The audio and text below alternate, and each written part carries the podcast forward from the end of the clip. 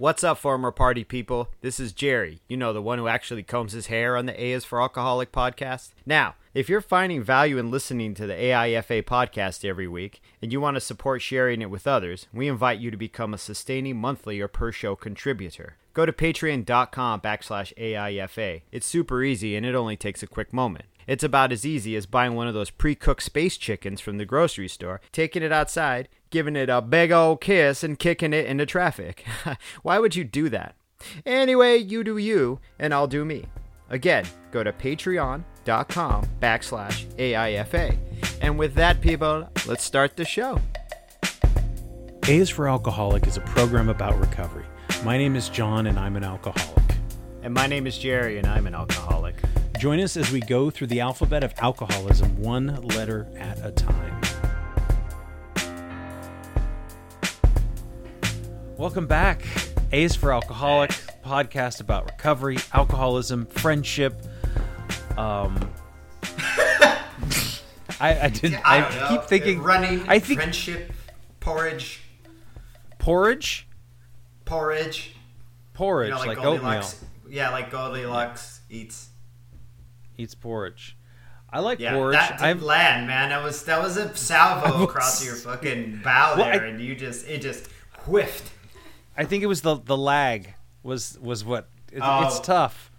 Um, I did have a th- I had a thought, and, and I think so. I have a, I have a prediction. I have a thought. I have a prediction. So you know how we talk about in recovery, we talk about you know when I started going into the rooms. So I think what's gonna happen is people who are who are new to sobriety and recovery this year, when they talk about it in the past tense, they're gonna say, "Yeah, when I first started getting into the zooms." That's gonna be the thing. Yeah, yeah, that's it. Well, I that's was a in the- good zoom. That's, yeah, Zoom's You know. got good sobriety. It's a good zoom. It's good Zoom. It's a good Zoom. It's got good sobriety. Seriously, Zoom. It's when I first started sobriety. getting into the Zooms, um, going into the Zooms because I was in a Zoom meeting and there was there were two or three people who just gotten sober this year and literally had not been Mm-hmm. inside of an actual meeting. Yeah. All of it was done online, and it was just kind of Wow. it's crazy to me, right? Like, Yeah, yeah. I mean, I guess you do it. and it's Um, funny that we're thinking about it like we're old salts, like we're veterans of the rooms here. Me and you Mm-hmm. with our fucking not even a decade of sobriety. I've just I've seen some Mm-hmm. rooms, man, in my six years. You know, I've seen the same five rooms. I've seen the same. I've seen the same three rooms in the small town that I've been in. I mean, You don't even know, man. I'm an old timer. I used to have to throw away all the vape pods after the meeting. You know what I'm saying? right? Sweep up all the vape pods off the ground. Uh huh. Yeah, bring them gluten free fucking vegan cookies. You know what I'm saying? Uh huh. Yeah. The gluten free Belvitas. Yeah. For the meeting, the Belvita. I can't eat Belvitas, man. Why not? They give me such bad gas. I don't know what, What is, is in it? that Belvita, but I don't know, man. I my mom bought some last year when they were here for Christmas, and like I was like, ah, 220 calories for two of them. I could use that maybe as a light lunch or I don't know, supplement a, a, a couple of snacks. And I was just like fart machine. It was just gross. It was disgusting. I'm like a fart machine. Can't I'm nobody run. Can't nobody work with nobody but me, or however it goes. I'm just a fart machine. So no Belvitas for you. No road, No. no snacks on the road. Those will not be in the uh, road trip snack pack. Nope, not for me Um, at least. For those of you who don't know, uh, Jerry is moving to Arizona, and Yeah. um, we'll be leaving shortly in, in the next few weeks. And we don't know how the podcast is going to go uh, for the last week. We'll figure it out one way or the other. I know, right? It's There might be some. I mean, there might be some delay or something like that, but we'll figure it out. Um, yeah. So that's that's that's exciting news. I'm glad it's going well. I mean, a move can be very stressful and painful and um, sad, but I don't think that I, I what I'm hearing from you is that this is kind of this one isn't as stressful as the last one. Well, the last Right. one and the last one was just five blocks. You know, we literally moved less than a mile from our old house, and that was really stressful. This one has been like we've had so much time to prep, though. I mean, we've been planning on moving since August. mm-hmm. about more or less is when the idea kind of came through. It was in August, and Megan's like, "Let's we should." I was like, "Let's move," and then it, we've been pretty much planning since August. so so far, everything has gone really smoothly. I'm grateful for that. I'm so happy it's gone smoothly, and it mm-hmm. will be sad. It will be really sad, but it'll be good too, though. Potential, you know, there's potential. Are there any things in Eugene that you're gonna? Well, I mean, I guess everything's fucking shut down or locked down or covered in I mean, virus, what is right? that? You know what I'm saying? Like I haven't really done anything in Eugene since March. I was- yeah. Yeah, I guess I'm gonna miss this room and then the other room I sit in, and the same trail I run on every time I run. I'm gonna miss that Amazon uh, trail though. That is a really nice Mm-hmm. Yeah. that Rexius trail on Yeah. Amazon. Yeah, if you ever any listeners ever live in Eugene or move to Eugene and like to run, run that Amazon Rexius trail. 3.5 miles. It's in South Eugene. It's nice. It's a really nice trail. It's cushy. Mm-hmm. They put like special gravel down under it, underneath the wood chip, so it's like it's like running. It like springs. It's a nice trail. Mm-hmm. I'll miss that. I'll, There'll be a ton of shit I'll miss about Eugene. I'll miss my friends I have here and stuff, but I haven't seen anybody since March. I'll miss poke bowls, getting a poke bowl across the street from the tattoo shop. yeah, you don't really mess with uh, too much sushi in Arizona, do you? It's not really. A, I, a little bit. My mom's got some secret gems, though. My mom knows some. Spots, Oh, yeah? dude. Okay. Yeah, because, but you know, everything is kind of raw fish in the desert's kind of shady, right? I mean, supposedly, I mean, I'm you know sure they've I'm got. saying, yeah. I'm sure there's a legit sushi place in you know Phoenix somewhere, but you know gets flown in daily. Mm-hmm. But yeah, man. Who knows, man? Who knows? And my dad around here, he'd be like, "Listen, man, you're right next to the Sea of Cortez. That's only three hours away, Jerry. They just imported up from Mexico, right over the border." That's what my dad would say. Well, he of would know. There's tuna, bluefin tuna in the Sea of Cortez, Jerry. There you go. You Got that Did yellow. you know that Geronimo traveled up in 18 something to see a Cortez? And then it'll just go on to the whole history. I love it, man. My dad's like the History Channel of just southern Awesome. Arizona. See mm-hmm. that mountain range? 20 villagers were killed there by the Chiricahua Indians. You know, it's some wild shit. I'm like, word? mm-hmm.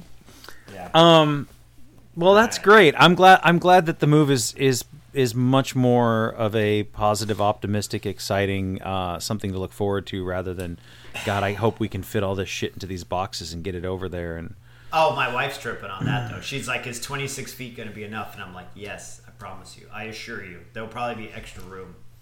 I assure you. Yeah, but you know, it just is all a matter of time getting it all done and out, and then figuring out what we're gonna do when we get home. yeah. Yeah. So today, today's letter is W, and I wanted Uh-huh. to. I've been thinking about this a lot, and we got this email, and it's it's a bit of a lengthy email, but I really think that it's important to read it. But I wanted to talk today about the strengths that we have as alcoholics, um, not only from like the tools that we've gathered in recovery, but maybe even potentially some sort of um, transferable skills that we have learned in our our career as excessive drink drinkers. And I was thinking to myself that like, well, what's W? How do I how do I I mean I was trying to fit this in and I thought, you know, um I thought we could it could be for uh, W is for we alcoholics persevere, but that seemed like kind of a long-winded um, uh, title, so I thought we could just do Uh-huh. W is for WAP, W A P, we alcoholics persevere. So This is also the only time on our podcast where you're allowed to say "wop" and it's not like racist. That's Yeah. great. We alcoholics persevere, dude. um, We because- definitely find a way. Yeah. and um, so it just because this is something that uh, we come to find in ourselves, and we we deal with strength, and we you know we've spent our, I know I have, spent so much of my time drinking, dealing with you know, waking up in a deficit, feeling like I have to overcome something, feeling like there's this this challenge in front of me, and it was just a fucking hangover, and then that that moment of um of um waking up sober in those first several months of sobriety of of of recovery and going like oh my god i feel great this is amazing You know, mm-hmm. and I maybe that was kind of the pink cloud for me, right? Maybe that was my yeah, pink cloud. Yeah. But I got this this email. excuse me, and it's a little bit lengthy, but I I I, I think it really is important to read it. So it's from her name is Katie, uh, and dear John and Jerry, you were my God shot yesterday, and I'm writing to say thank you. I have been sober for 12 years and 11 months, and today I was almost was almost day one for me. I hear a lot from my fellow alcoholics in meetings that they can't seriously imagine drinking again, that when the thought comes to them, it is a philosophical thought rather than what seems like the sanest and most rational decision. Until this week, I would have said the same thing. I am currently experiencing the fallout from a terrible breakup and the attendant awful words we sometimes use to inflict pain on each other. Made all the more painful because my partner was also my partner in recovery, and I didn't want to believe that he would want to inflict damage. Anyhow, I have been working this program double time, saying my fourth step prayer every morning, reading 86 to 88 each morning, reading at least two pages from the big book from, from the start of the book forward each day, and reading the daily reflection.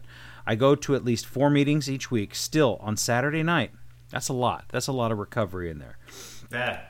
Um, still, on Saturday night, I had an intense craving to drink. It was so intense that I had a physi- physiological reaction. Time slowed down, my heartbeat felt calmer, and I got an adrenaline rush. These are the sensations I used to get pre recovery right before I took the drink that would end my latest dry spell. I have never had those feelings and then not drank. I worked through the craving using the principles we learned in recovery. The next day, the thought came back, but this time I had a clearer image of what it would look like to drink and how good it would feel to forget for a few minutes. I worked through the feelings again, but as I walked on Monday morning, but as I was walking on Monday morning, I suddenly had a fully formed thought. I need to go to the post office, and the post office is across the street from the grocery store. I would stop in the grocery store and pick up a bottle of liquor because I was, if I was going to drink, I wasn't going to drink anything of my temporary roommates. This thought was immediately followed by an acknowledgement that to buy the bottle was to decide to drink, and I made that deliberate decision that it would be a relief to just be done with the struggle. I understood that I would not achieve 13 years, and I was okay with that. I pictured going to a meeting and saying I was in my first 30 days, and hoped but knew it wasn't a guarantee that I would return to recovery. I was determined to carry out my plan. I figured I had tried every tool I had in the program and it wasn't working, so I may as well take the path back to alcohol. Somewhere in the back of my head, a tiny voice pointed out that what that what I was experiencing had echoes of Fred's story in the More About Alcoholism chapter of the Big Book. I pondered whether my thoughts were my disease talking. Since I was out walking, I turned on your podcast, which I often listen to in the evening. The episode I happened to have been listening to was G is for Get Better. And within minutes of turning the podcast on, you were talking about how you don't want to test your disease because then you'd have to go through all the shit again. I continue to listen because it's so reassuring to hear honest discussions of recovery and to realize I'm not alone in this. When I got home, I decided to talk honestly, rigorous, rigorous honestly. I decided to talk honestly, rigorous honesty, with my therapist about my plan to buy alcohol, and we spoke and came up with a different plan. I talked to fellow alcoholics about how close I came, and somewhere along the way, the obsession lifted.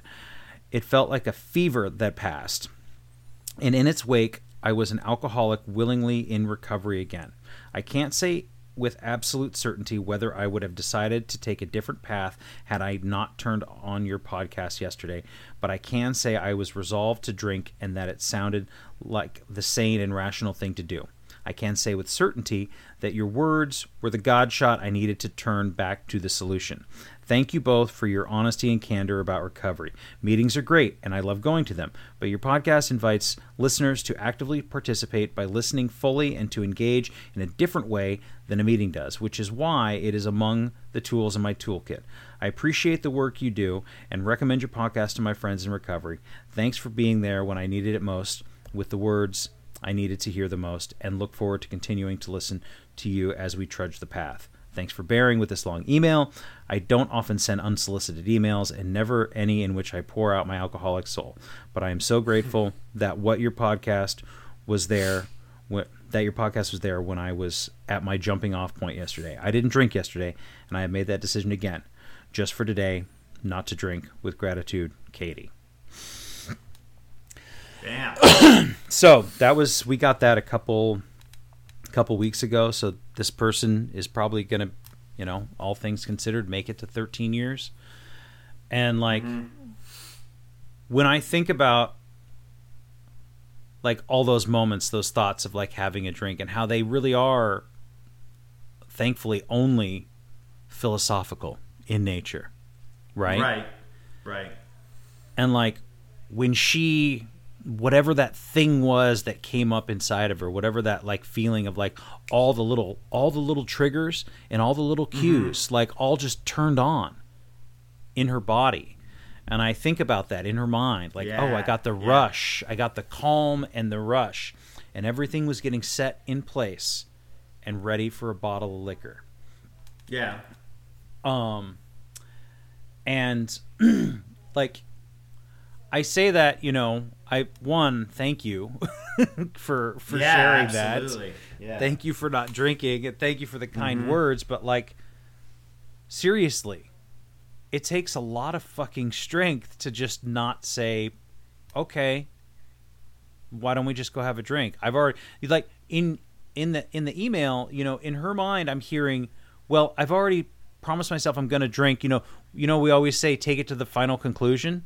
Well, this final conclusion included drinking just so I could be done with it, and then going back to recovery. Right. Like that was the out. The alcoholism was giving her you can like, always it's okay. Back. I know you're in recovery, but we're just gonna do this this one time, and then you can go back. And I'm like, fuck, dude, that's fucked up. That's dark. That's that's well, really that's not only dark. That's really deceptive. This is deceptive trick your mind plays on you. You know, we mm-hmm. always talk about the addict or the alcoholic mind as a thing separate from what we are. Like they always say, "Oh, my alco- my addict or whatever we want to call it is in the parking lot doing push-ups," and I always weirded me out because I was like, no, that's not separate from me. That is me. I am in the parking lot doing push-ups. I do have the biggest boner for bourbon. I don't know what to do about it. That's why I'm sitting in this room learning how to deal mm-hmm. with it. It's it's but I always like we always go back to that voice in the back of the bus, but the bus is the whole metaphor is it's me. It's all me. There's no outside foreign source that that fucking makes me do the shit I do. Like I do the shit I want to do. I do the shit I think is right. I do the shit I think will bring me relief. The, I reason with myself, right? This, um, Katie, this person. I first of all, I really appreciate the email.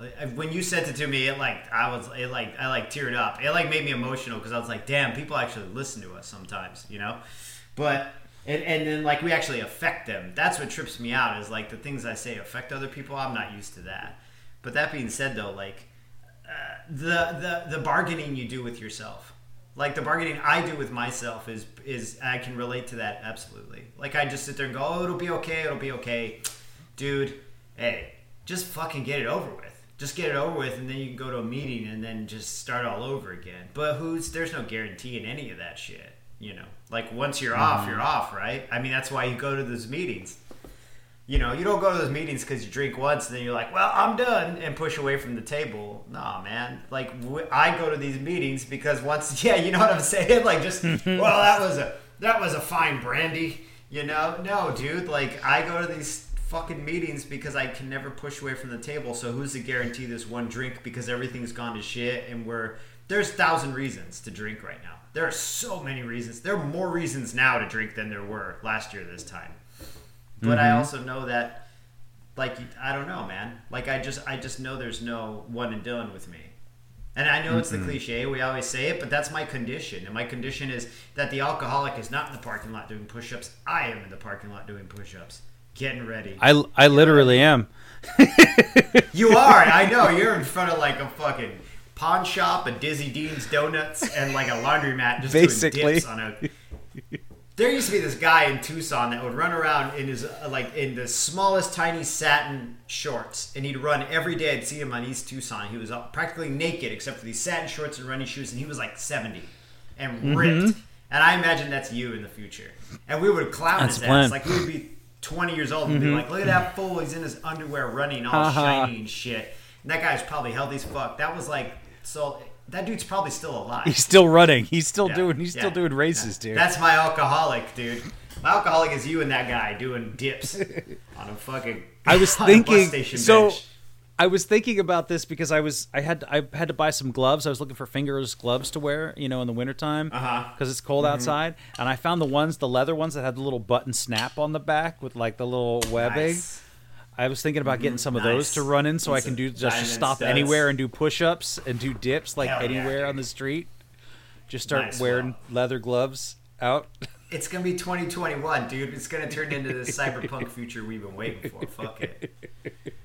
But So, you know, so back, yeah, yeah. That that being said, like, I'm glad this person didn't drink, and I'm glad that this person is really diligent working their program. I'm, I mean, this person is like overtime working their program because I don't even know what's on pages 86 to 8. I have no idea. I'm like, uh, maybe it's a story about Bill W. putting milk in whiskey or something. I don't know. I really don't because I don't I don't work a great program as far as like the the being within the parameters of AA.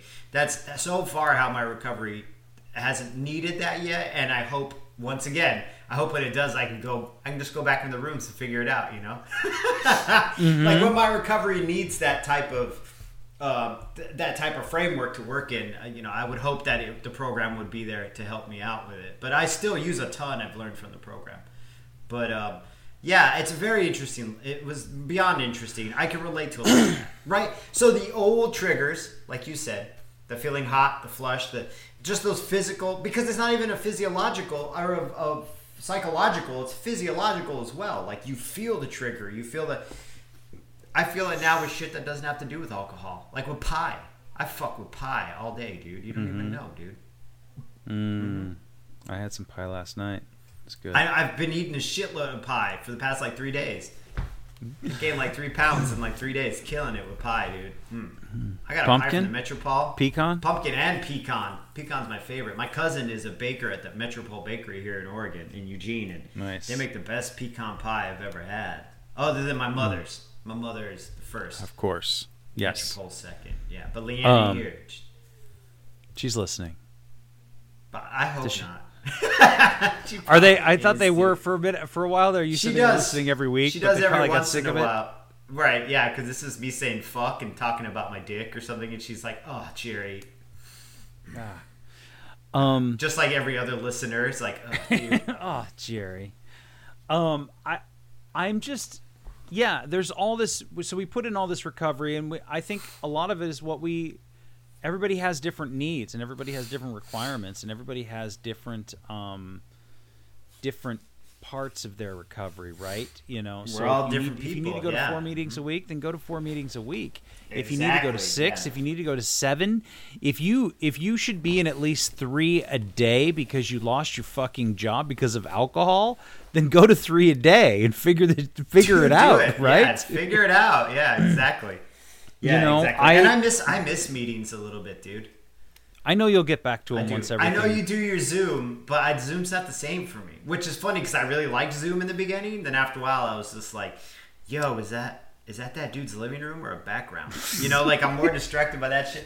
But then again, I'll go into a physical meeting and somebody will be mad and weird, and I'm like, "Oh, I gotta Mm-hmm. go pee now." You're being mad and weird, but not mad appropriate mad, like just inappropriate. Anyway, whatever my I'm gonna send you the link to the know. Sunday morning one that I go to that I think is really good. It's it's well What organized is and it's well managed. Nine thirty.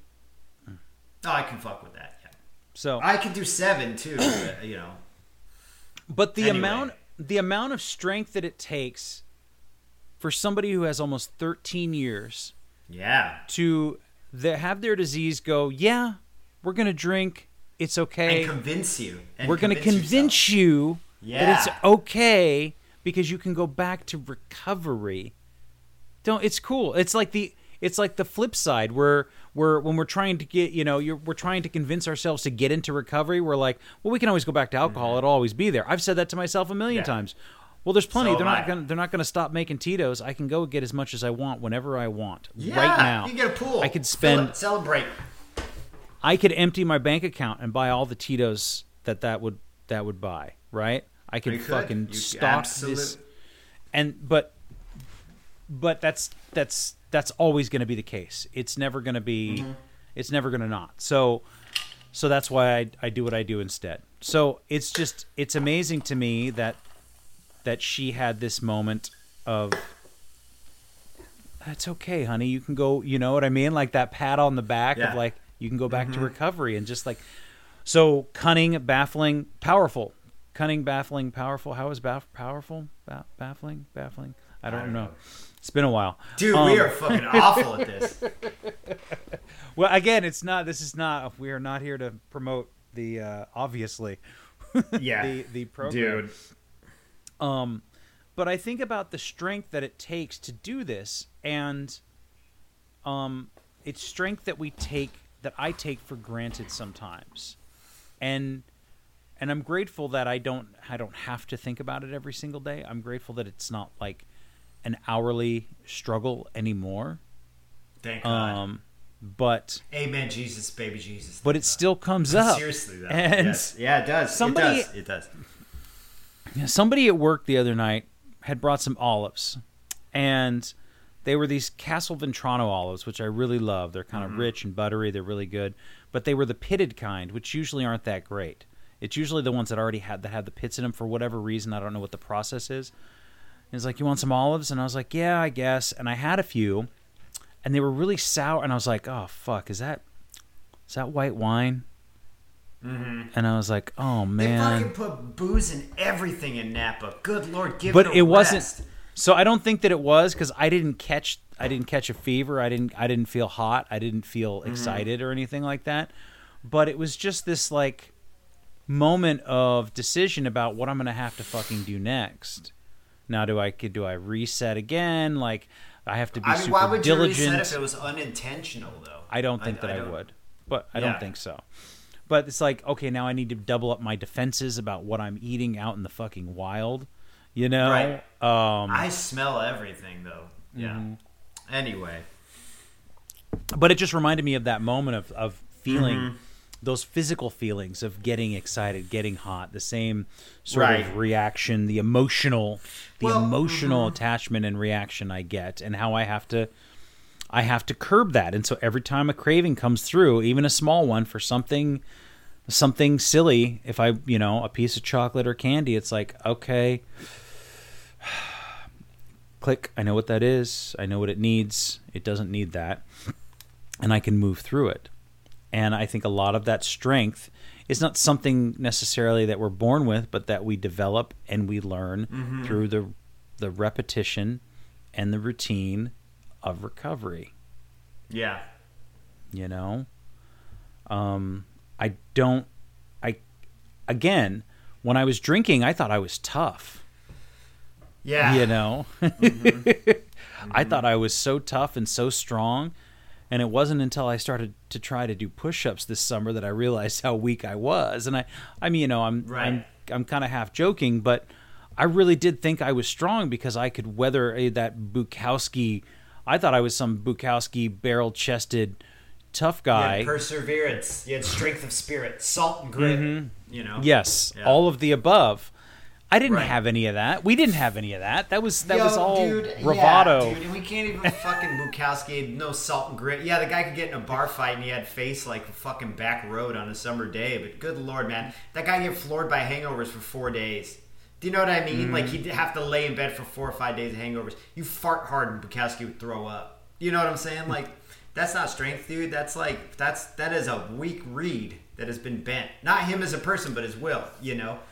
I don't know, man. But but you Mm-hmm. Yeah. know what? If, if it's if it's W for WAP, right? Like we alcoholics persevere. Like I think about that all the time and the hardships I have to go through. I know it's funny that we're saying I'm part Italian, so I'm allowed to say it. It's my word. But uh, but I just think of like those hardships I went through drinking. You know, my wife and I. She, I've been going through. Um, well, I've been going through some of my wife's old external hard drives of her photography and stuff, finding old paintings because I'm not doing commission paintings right now, and so I'm posting a lot of older stuff on my social media to keep people interested in my brand, right? Mm-hmm. anyway, mm-hmm. so I found some old vid. I know it's awful, dude. I found some old videos of me in Seattle working on a painting, and I look like a fucking bruised tomato. Like I just look like a busted watermelon. Like I'm just bloated and red and hot and sweating. It's a winter day in Seattle, and I'm sweating through a shirt. I'm painting for an art show you gave me at the Balmar. Like Oh yeah. like yeah dude and i'm just i just look like shit dude and like that i had to persevere and live through that every day like feeling like shit like that. Like i don't feel like shit every day anymore. I feel kind of bad because i'm getting old and things hurt that didn't hurt before and i have headaches and whatever and there's corona and i get scared every day about covid you know but like mm-hmm. i don't feel like shit like that anymore. Like not like that you know? I had to persevere through that. I had to get up every day and do that and still live life as best as to the best of my ability so if i could get Right. through that then what the fuck is 2020 you know Right. Wait. So just to be clear, the WAP was a reference to the uh, Cardi B feminist anthem. i know wet ass pussy Okay. we keep saying WAP. WAP. You wop. know, I- yes. I, know. I, Right, We're gonna okay. be clear. We're making a joke on wet ass pussy. Yes, which also is a wild ass fucking song, and it's not wild because women are being sexual. It's just that Cardi B is a whack fucking rapper, and so is Meg The Stallion. They're fucking whack. But this should. So, There's Jerry's that No Nuance said- November right there. But you know what though? That being said, like the song in of itself is very empowering, and I fucking back it up. You all be horny and be a lady? Be horny and be a lady. God damn, what women? It's so stupid to think that. Anyway, I'm not gonna go to my whole social aspect on it, but it's so dumb think to it's- think that women are allowed to express themselves like men are. Give me a fucking joke. And it's not masculine to express your sexuality. It's just human. There you go. Jerry Wagner, Hot take. man. Hot took. Welcome to the corner. It's like Mr. Rogers, but instead of me putting on a cardigan, I just put on a badass leather jacket and like push up my Ray Bans. Mm-hmm. no, I pull down my Ray Bans. I'm like, let me tell you something about society outside of alcoholism. Let me tell you about my outside issues. Let me tell you about my outside outside issues with Jerry Wagner. Yeah, That's that's Yeah, that's a just good me one right standing there. outside. Is that the other podcast in the in the no gluten on? No, but we could that could be a, that would be a good YouTube series. Outside issues, just you like standing outside with a leather jacket and some sunglasses. Yeah, like yeah, like what's his name? Leary, Denis Leary. Just let me tell you something. I want to eat ten steaks. I'm gonna be a fucking sexist. Yeah, Denis Leary. That was funny in the Uh-huh. 90s. Give it a rest. Give it a rest. Settle down, motherfuckers. Yeah, but um, So I, you were I- you were a wet for a second. tomato. I thought that wet. I was a wet ass pomegranate. I was a wet ass pineapple. But I just had to persevere through all that, right? We persevere. Like this person who wrote us this letter went through that rough patch, and it's a, it's really weird because they're going through like a physical, emotional rough patch. You know, with this breakup and probably all the stress surrounding everything that's been happening this year and this conflict is internal like this person projects everything going on in their lives going through their lives they're a little sad or whatever but this internal conflict is like just fucking drink and just get it over with so you can feel that relief because drinking is the key that opens the lock. You know what i'm saying? And i'm like ah dude you know it don't work. We all know it don't work. That that's you just telling you some bullshit. And you know it too. That's why you didn't do it, you know. And and when I hear that we're you know we're the God shot or whatever, it's it's it's if we're gonna talk higher powers and shit, I really feel like it's a higher power working, like just pushing. You know what I mean? Like putting the thing in that person's lap in in in that person's lap that they needed. You know, mm-hmm. I just say dumb Yeah. shit. Like here are my takes. I talk about Cardi B and Denis Leary. Like what do I got? You know, like I'm a 45 year old dude moving back in with his parents. You know, like I'm killing it. You know, Next on Outside Issues with Jerry Wagner Jr. I'm 45. Gotta live with my mom and dad, and brother in law and sister. I ain't got no job. Gonna try to find a house. See what happens. Uh huh. Oh, there's definitely gonna be some chores in the house, Jerry. Um, There are some chores in that house. And um, so that, So- oh god. so when I think about like one of the things that kind of interests me is the idea of So for 17 years, roughly, I drank, and Yeah. there's the, there's the notion that when you start drinking alcoholically, your development is arrested at that Word. period. So like I was 17, or like 17 for 17 years, roughly, something Yeah. like that. Right now, there was Mm-hmm. some development because I was I was learning some things, but it was definitely fucking stunted. I mean, I did not know how to live like a grown man. And when I look around my house and I look at things and my behaviors, I'm not saying that I don't now, but there's certain things where I'm like, huh, I'm, f- I'm going to be 44 and how am I supposed to be mm-hmm. living? Which less and less I'm I'm interested in is about how I'm supposed to Right. be living. But I want it to be good. I want to have a proper place. I want to feel comfortable in my home. I want things to be in their place. I want to have all of my, you know, orders and, my affairs in order and all that kind of stuff. So I'm always looking at that. But like what are some of the lessons that I took away from 17 years of drinking that I now can apply to my life? Well, were they? I'm curious. actually. Um, Well, I guess maybe you're getting that, and then I interrupted. Well, yeah, yeah. So I think, um, I mean, so there's a lot of things like we learn how to lie, and we learn how to hide, and we learn we learn how to to manipulate, and um, I think now. Basically, I've learned to do the opposite of everything I was doing for 17 years. And when I when I think about stuff like when I feel like I'm in the midst of manipulating something or I feel like I okay, I start to to think like several moves ahead about if I say this, how is this person going to perceive it and then I'm like well s- slow down a second. You can't you don't know what this other person's going to do or say. You can't control that. So just just let it go. And so a lot of um and I wrote this down this morning in the meeting and um this is so this is I haven't got it all figured out but basically I used to use shame and guilt a lot as a motivator. So I would stop something if I felt ashamed. Now, I wouldn't I wouldn't always learn from that and I would just do the same shit again over and over and Right. over and over and over because I mm-hmm. was drinking, but at least for that day or maybe two, I would sit in the shame and the guilt and I might try to like change my behavior or at least change where I was doing that behavior, right? You kind of like but that's that's again, there weren't a lot of lessons being learned. I would just be like, well, if I pissed off this friend, I'll just go drink with this friend until that other friend is Right. forgives me. Let's. Yeah. mhm. But one thing that I've learned in that whole process, and I wrote this just this morning, shame and guilt are so often used as a compass, um, and i even in early sobriety, right? So we go like, oh, I feel shitty about myself. Maybe I should be doing more. I mean, maybe I'm not going to enough meetings. Maybe I should. You know, for me, it's like, what is my exercise routine? What am I eating? And so like. There's a lot of shame and guilt and judgment on myself, right? So, like a hand to a hot stove, um, we go like, "Ow, that hurts! Ow, that hurts! Don't do that! Don't do that!" And I think, and I wrote, as we begin to use the tools we learn in our course correction, comes from going, you know, um, see, this is all fucked up, but basically, the course correction goes from turning away from negative things to moving toward positive things. And I think that that's something that has taken me not only the 17 years of drinking, but the last five years of sobriety is not listening to the voices of negativity and not listening to the voices of shame, guilt, and judgment, but rather listening to the to the the voices of good self-esteem and the voices of um, you know support and love and kindness and compassion and so on and so forth. And so I'm not always like fucking backing up into a cactus and going, "Up, don't go that way," you know, or you know what I mean? Or like burning my hand. so the lessons now are like, oh, if you want to have good self-esteem, do esteem, est- estimable things, esteemable things. How do you pronounce that word? Yeah. The steamable. Esteemable, rather The steamboat than Willie.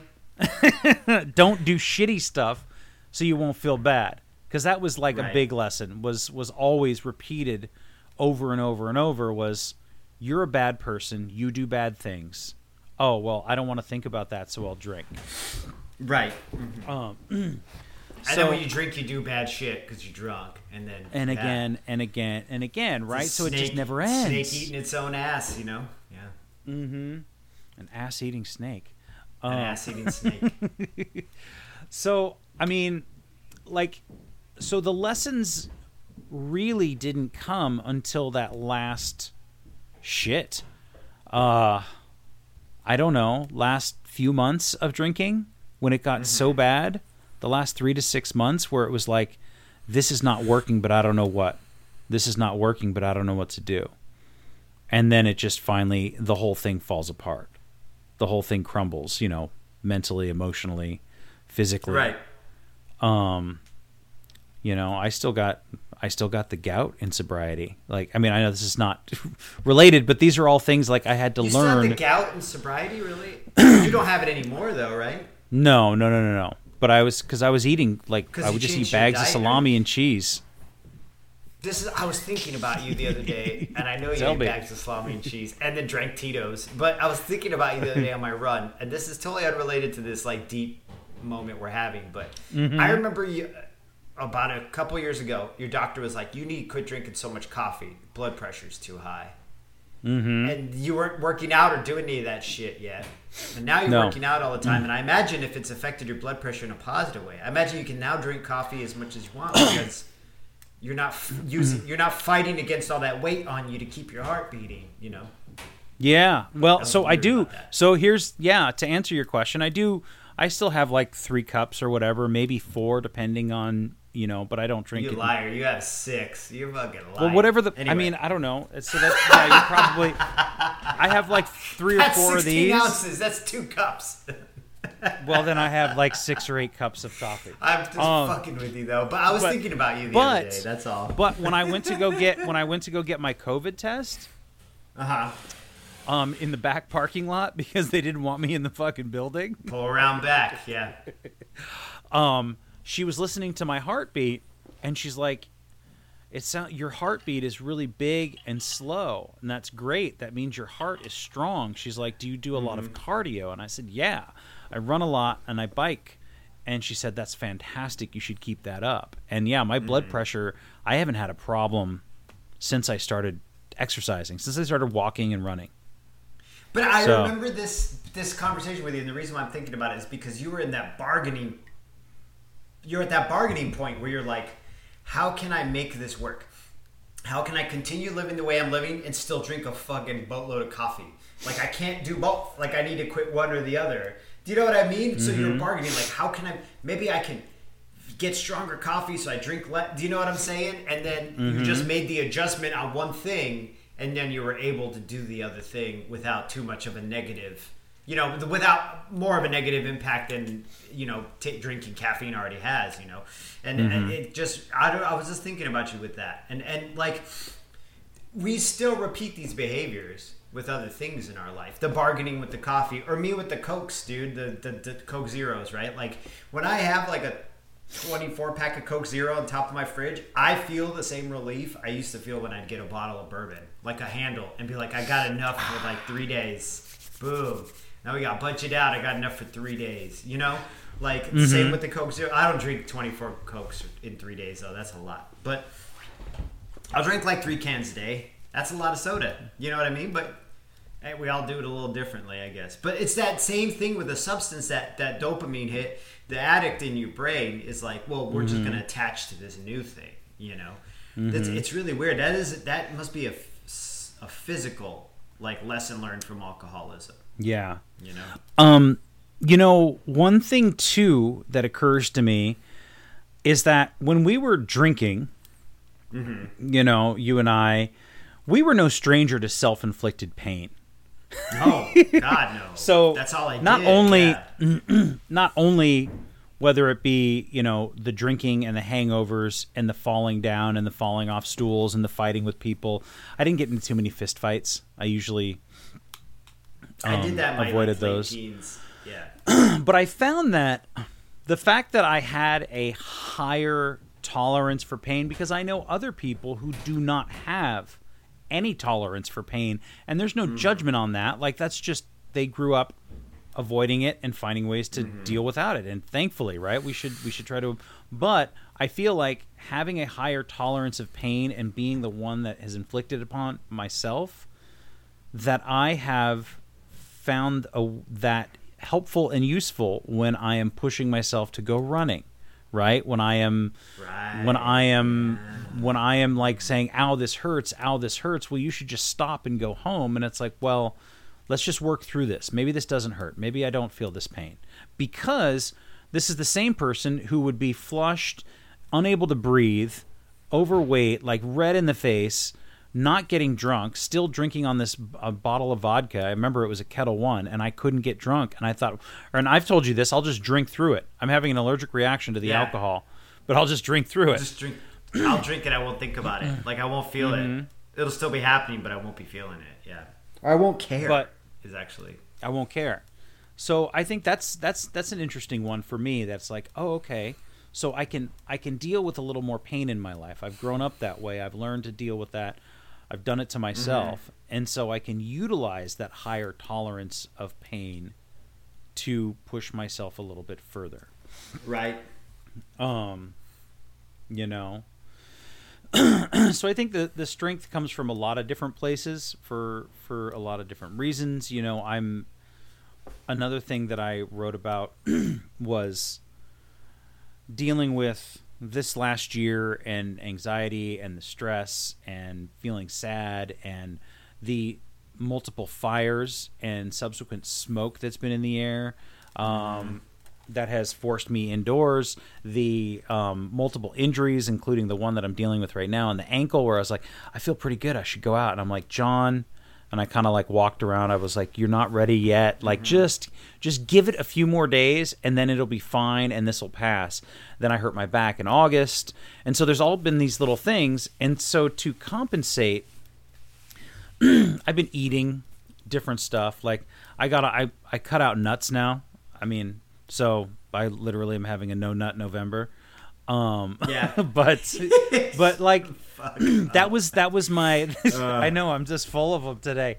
Um, but I was You're full of nuts. I would sit and I would eat peanuts and fucking raisins and by the handful, and I would just feeling bad and like I just want to, and like all this is doing, this is where all the weight has been gained, and it's not that much, but it's enough, and I I notice it. Probably nobody else does, but I notice But it. But you notice enough that you're uncomfortable with it. Yeah. Mm-hmm. And So, it's tiny things, the- but you live with it because it's your body. Yeah.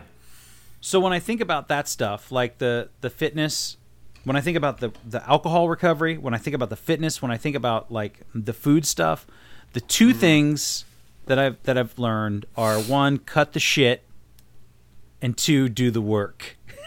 and Yeah. so now I just tell you that. It sounds like No, I just- like sponsor talk.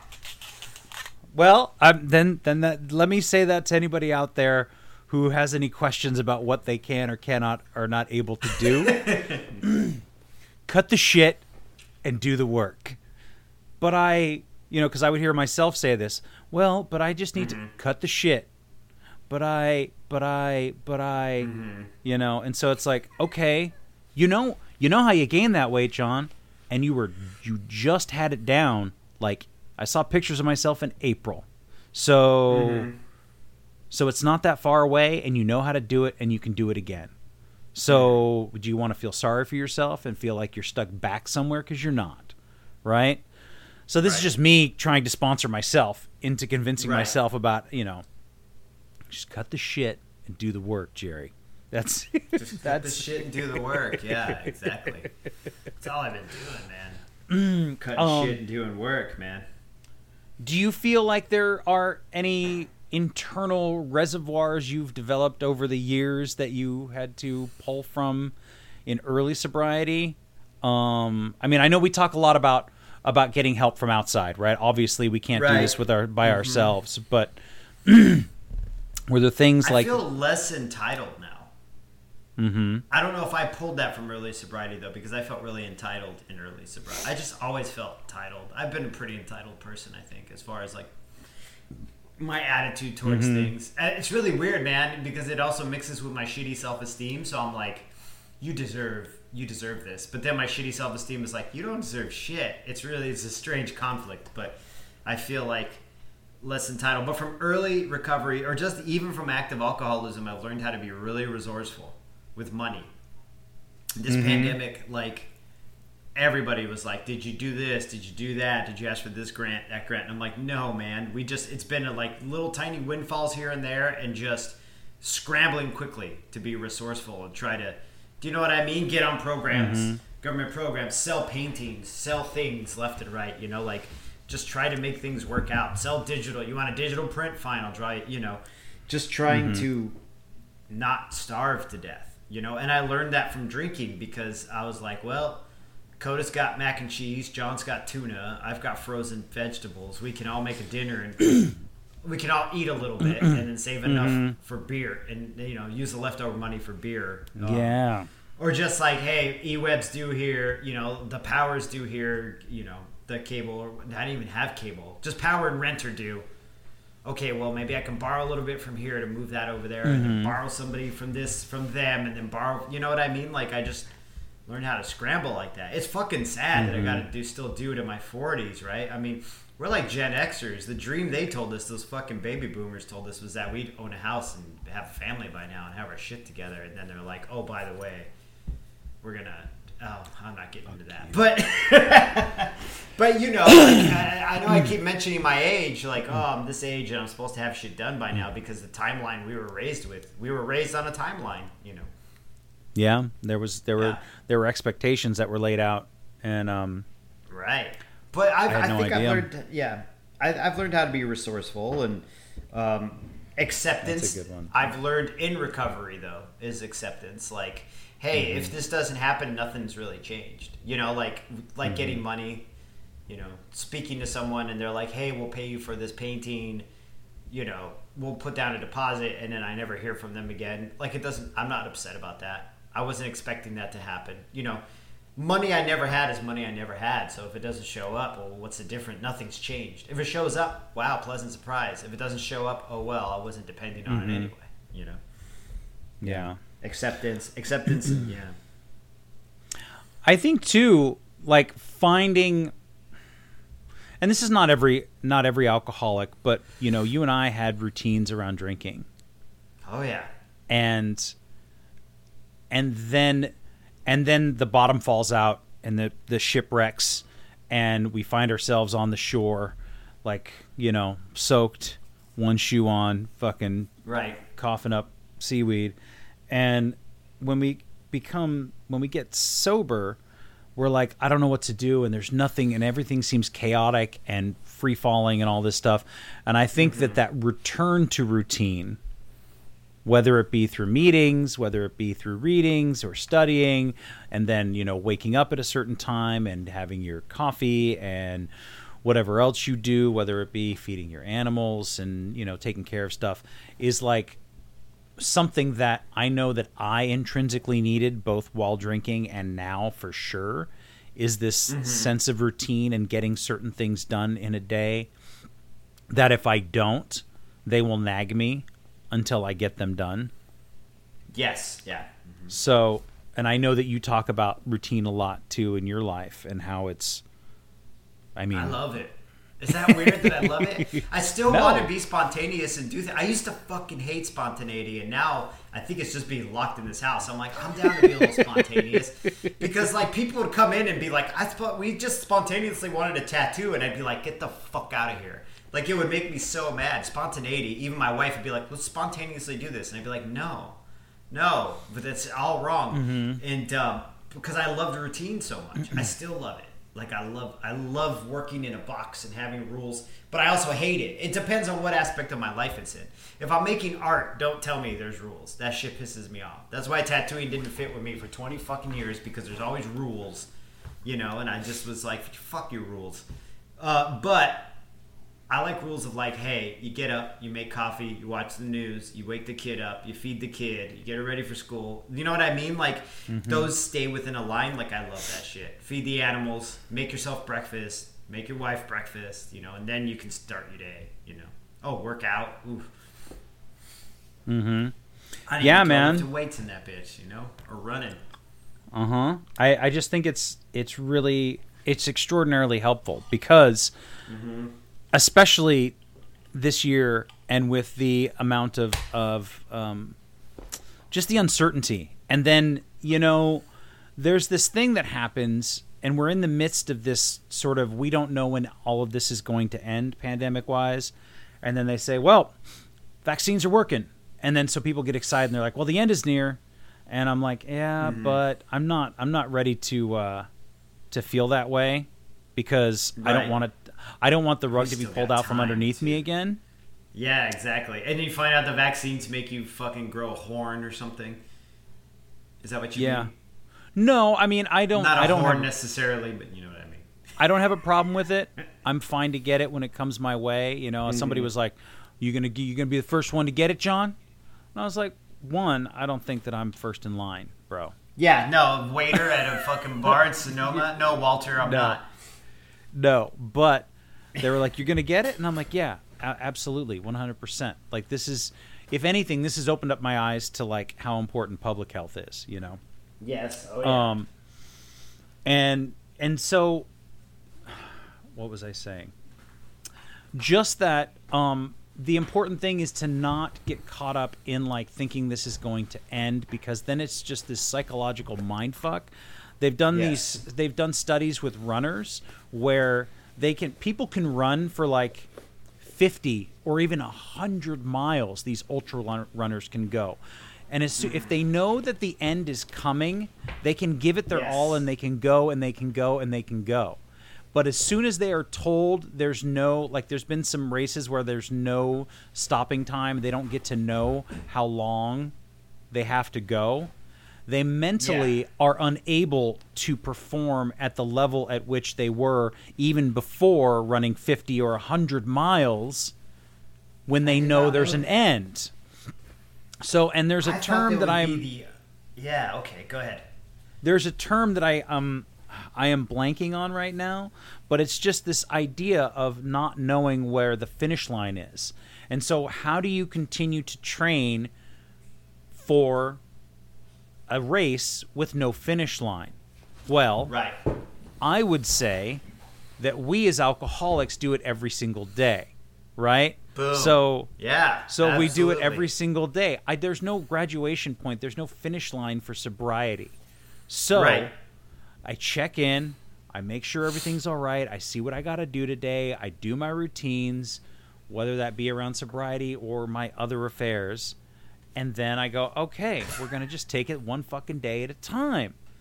So I think this is important in this time of uncertainty and not knowing when the pandemic is going to be over and not knowing not knowing anything. I mean, if anything this is this whole year has taught us that. It's taught me that. Um and Yeah. so again, practice these principles in all our affairs, right? This this includes our thought process behind everything in life, not just do I drink or you know or do I not. Um, so that's something that has re- that really struck home with me was this idea of like, what am I training for? Well, I don't have a race because all the races are gone, so I just let everything fucking fall apart. And of course, I didn't let everything fall apart. And of course, I didn't really know, like everybody else, what the hell was going on in March and April. And I literally thought everything was cut covered in fucking virus. So, I right, I didn't know. in March and April, I thought, dude, this was going to be a month. This is nothing. Remember when the Ebola happened, or SARS, or fucking bird Vaguely. we were all like, Yeah. vaguely, right? And then like we didn't even have lockdowns; it just ended. Like my Mm. mom and dad got fucking swine flu. If there's a fucking disease, my parents catch it. I have no idea why. but they had like the bird flu, the swine flu, you know, and those things they were running, but then they got shut down. So I was under the impression that it was just going to end really quickly. We had a month, maybe. Yeah. Yeah. But you know what? You brought up a point about like um, training. What am I training for if there's no race to run? And I always think about it like meditation too, right? Like the desired effect of meditation is that you're meditating. Just like the desired effect of your training is the love of train is that you're training. Do you know what I mean? Like for me, what am I running for? I mean, there's a goal, but it's not an attainable goal anytime soon. You know, I want to do like a mile, a three miles in 30 minutes. I want to get my pace to 10 minute miles, right? That's not a hard goal to attain. But, you know, is that the ultimate goal at the end? No. The goal is that I'm running and I feel good running. And it feels good to stretch, to mm-hmm. move that muscle. Just like working recovery will be hard and it'll suck, but for me, working recovery should feel good to be in recovery, and it does feel good to be mm-hmm. in recovery right now. You know, right now it does. Talk to me tomorrow, shit could change. It's, it's fucking life. Life does that. Just like with our fucking email writer. Like they went through a hard breakup that apparently sounds like a lot of really mean, hurtful things were said, you know, and things were going up good until a certain point when it wasn't going good, you know. We got to rely on the tools we have, and if the tool is a god shot from two fucking nerds doing a podcast, well then I guess you know that's what it is. you know what I'm saying? Like it comes in the weirdest forms, you know. Yeah, Because we really are nerds. We were like grown ass nerds. We were like nerd alcoholics. nerd even a weirder niche. Even a weirder niche. Like we weren't even cool alcoholics. We were fucking nerds.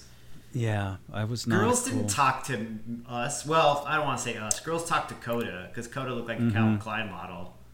And girls talked to you because you were a cool bartender of Ballard. Well, I was a bartender. That was that's the and only I had time. a wife, so no, no And girls then- talking to me because the wife was Right. always in the way. You know. But that was the only. That was when. That's when I thought I was cool, but Yeah. but I wasn't. But that's when I thought I was. That's when I You thought had. you were, yeah. That's when I had a moderate amount of clout with the people that came into the bar and mm-hmm. the five bars around me. Those were Mm-hmm. Right, and you had so like clout in a five in one block radius. You were killing it, dude. I had I had clout with maybe a half a dozen bartenders, but that's only because Mm-hmm. I came with me was my money and a bunch of other people's money. You know what I mean? Exactly. Right. Like you go fucking three blocks up to the fucking wing hut or whatever, you know, and they're just like, "Who's this sloppy fucking? Get the fuck Mm-hmm. Uh-huh. out of here!" Exactly. Yeah. Yeah, they were not interested. But so Mm-hmm. so yes, there was there was a moderate amount of clout there. Um, but I think too, I I learned from that that like I mean, what's important? Th- those things, that idea of being popular or being um, being the fucking center of attention really wasn't that important at all. Yeah. I mean, it's better. I feel better. I feel more.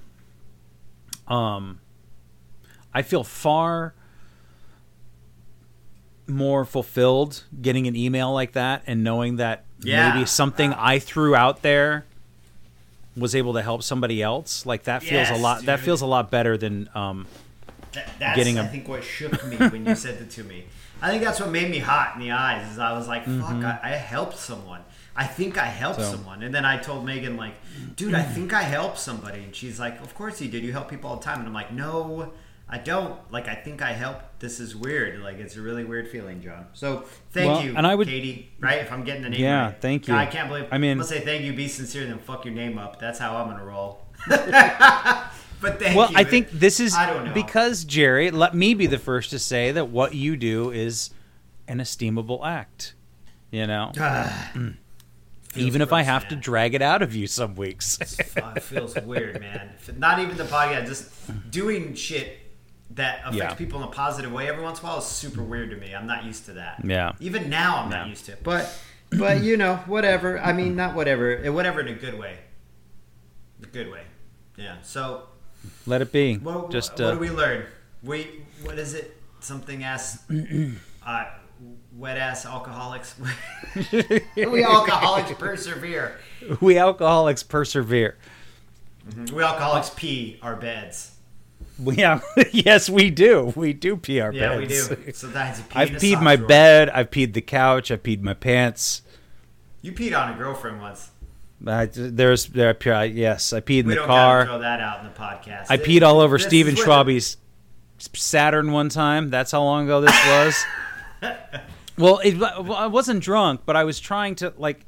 We were we were driving on the one highway on the coast California Coast Highway, and there's nowhere to pull over, and I Mm-hmm. really had to go, and I had to try to pee in this bottle, and that I don't suggest it. If if you do have to get something with a wide mouth, um, it gives you a little Mm-hmm. more room to move. Um, so yes, uh, but we alcoholics persevere. Um, Yes. There's, Wait, there's, first of all, I want to clarify something. I think I may have mistaken you for someone else in that earlier comment. I think somebody else peed on a sleeping girlfriend.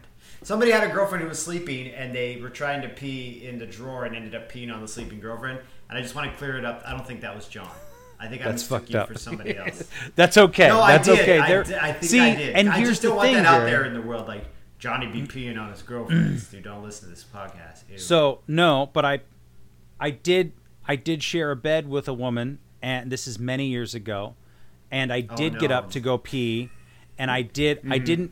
I, she was on the other side of the bed, but she woke up as soon as I started pissing on the mattress. no. I remember that. I remember that And she story. was like- "This is I've No, heard but this another not story me. from another alcoholic I know, from another drunk. Well, another person I was drinking with. I can't label them an alcoholic, but yeah. No. I peed So, all over yes. myself getting pushed through a hedge, and they threw a snake on me. So that's a whole thing. we alcoholics Dead pee. snake.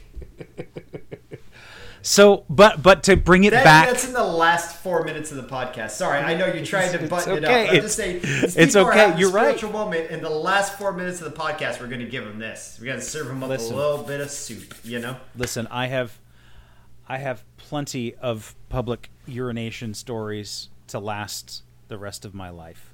you get Um, those stories with the Patreon account, by the way. You know, right? Should we do one of those?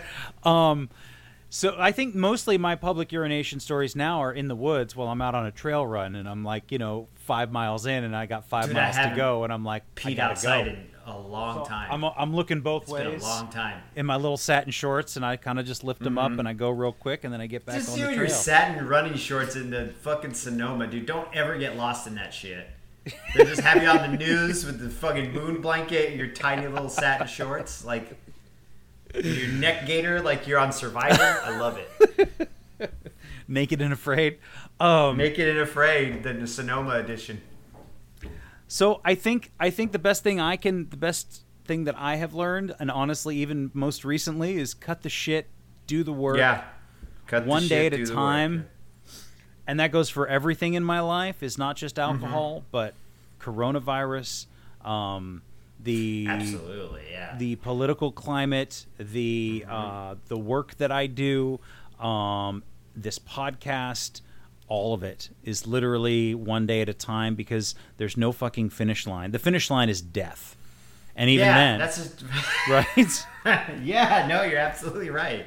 That's kind of But- a shitty finish line. But but Jerry, even if w- is death even the finish line? If I am just the universe experiencing itself through this particular avatar, doesn't that consciousness and ex- and and float off into something else? I mean, I don't know. Maybe. Who knows? no, I, that's a whole different podcast, dude. So I think You that gotta um, have TikTok, man. Do I? You get into that weird metaphysical TikTok? Yeah. They're like, welcome I to do- political TikTok. Welcome to cheese TikTok. Welcome to metaphysical TikTok. I am on. I'm on. I'm on all of the. Oh, I'm on potato TikTok. I know you are. I Oh. know you are. Potato TikTok.